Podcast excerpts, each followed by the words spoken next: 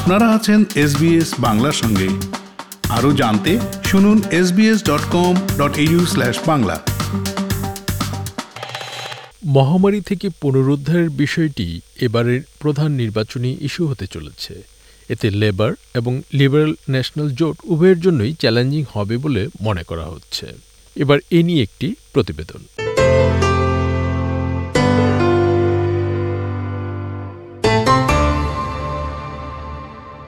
গত মঙ্গলবার, পয়লা ফেব্রুয়ারি, একটি প্রধান বক্তৃতায় প্রধানমন্ত্রী ভাইরাস বিধ্বস্ত বয়স্ক পরিচর্যা সেক্টরের কর্মীদের জন্য দুশো দশ মিলিয়ন ডলারের বেশি নগদ অর্থ প্রদানের প্রতিশ্রুতি ঘোষণা করেছেন। এই গ্রীষ্মের প্রথম একটি গুরুত্বপূর্ণ মতামত জরিপে দেখা যায়, সরকার সেপ্টেম্বর দু হাজার আঠারো সালের পর থেকে সবচেয়ে খারাপ অবস্থানে আছে।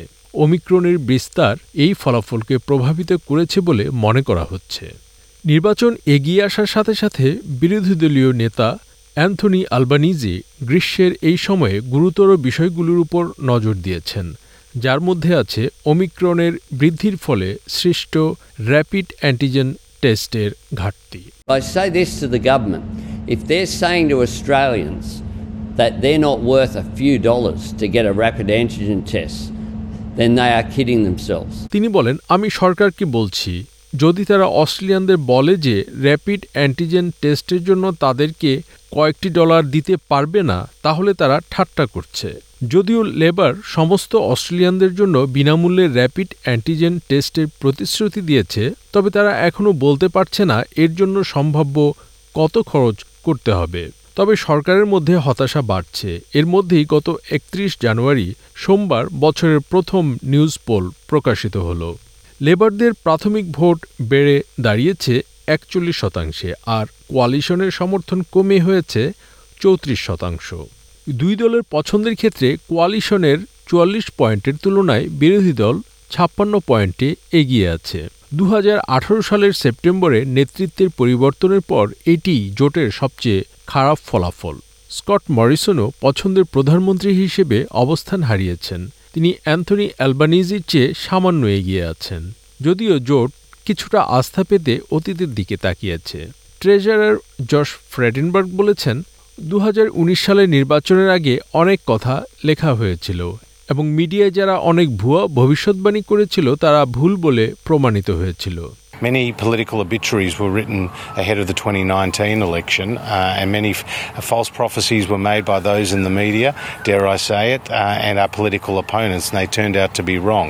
জরিপে আরও দেখা যায় যে সংখ্যাগরিষ্ঠ ভোটাররা লেবারকে মহামারী থেকে জাতিকে মুক্ত করতে একটি ভালো দল মনে করে কিন্তু জনমত জরিপ আগেও ভুল হয়েছে লেবার দলের হেলথের মুখপাত্র মার্ক বাটলার বলেছেন যে তার দল নির্বাচনের দিনটির উপর নজর দিচ্ছে The only poll ultimately that counts is election day. But I will say this Australians are getting sick of a Prime Minister who never takes responsibility, who never listens to expert advice, and always goes missing in action in the middle of a crisis.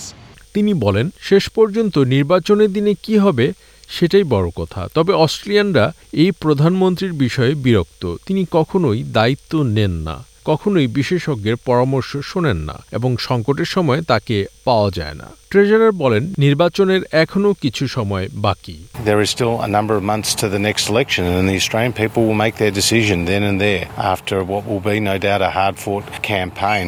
তিনি বলেন নির্বাচনের সময়ই অস্ট্রেলিয়ার জনগণ তাদের সিদ্ধান্ত নেবে এরপরে কি হবে। তবে সন্দেহ নেই, প্রচারণা হবে কঠোর লড়াইয়ের। এদিকে ক্যানবেরার ন্যাশনাল প্রেস ক্লাবে একটি প্রধান বক্তৃতায় প্রধানমন্ত্রী স্কট মরিসন ওমিক্রন পরিচালনার বিষয়ে তিনি বেশি আশাবাদী হয়ে গিয়েছিলেন বলে অস্ট্রেলিয়ানদের কাছে ক্ষমা চেয়েছেন।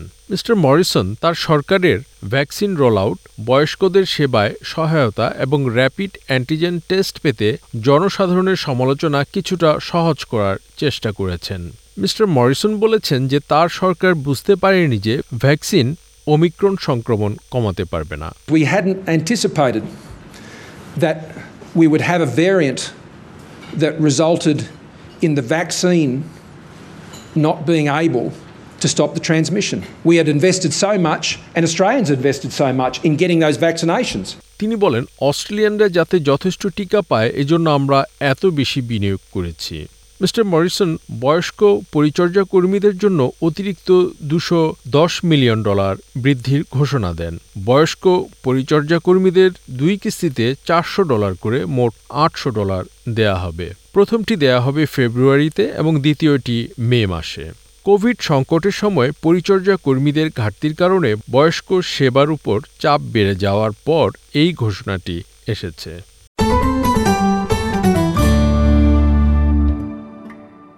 সাম্প্রতিক নিউজ পোল এবং স্কট মরিসনের প্রেস ক্লাবে বক্তৃতা নিয়ে প্রতিবেদনটি শুনলেন। এসবিএস নিউজের জন্য মূল প্রতিবেদনটি তৈরি করেছেন শুভা কৃষ্ণান এবং পাবলো ভিনালেস এবং বাংলায় অনুবাদ উপস্থাপন করলাম আমি শাহান আলম। ফেসবুকে ফলো করুন এসবিএস বাংলা। আমাদেরকে লাইক দিন, শেয়ার করুন, আপনার মতামত দিন।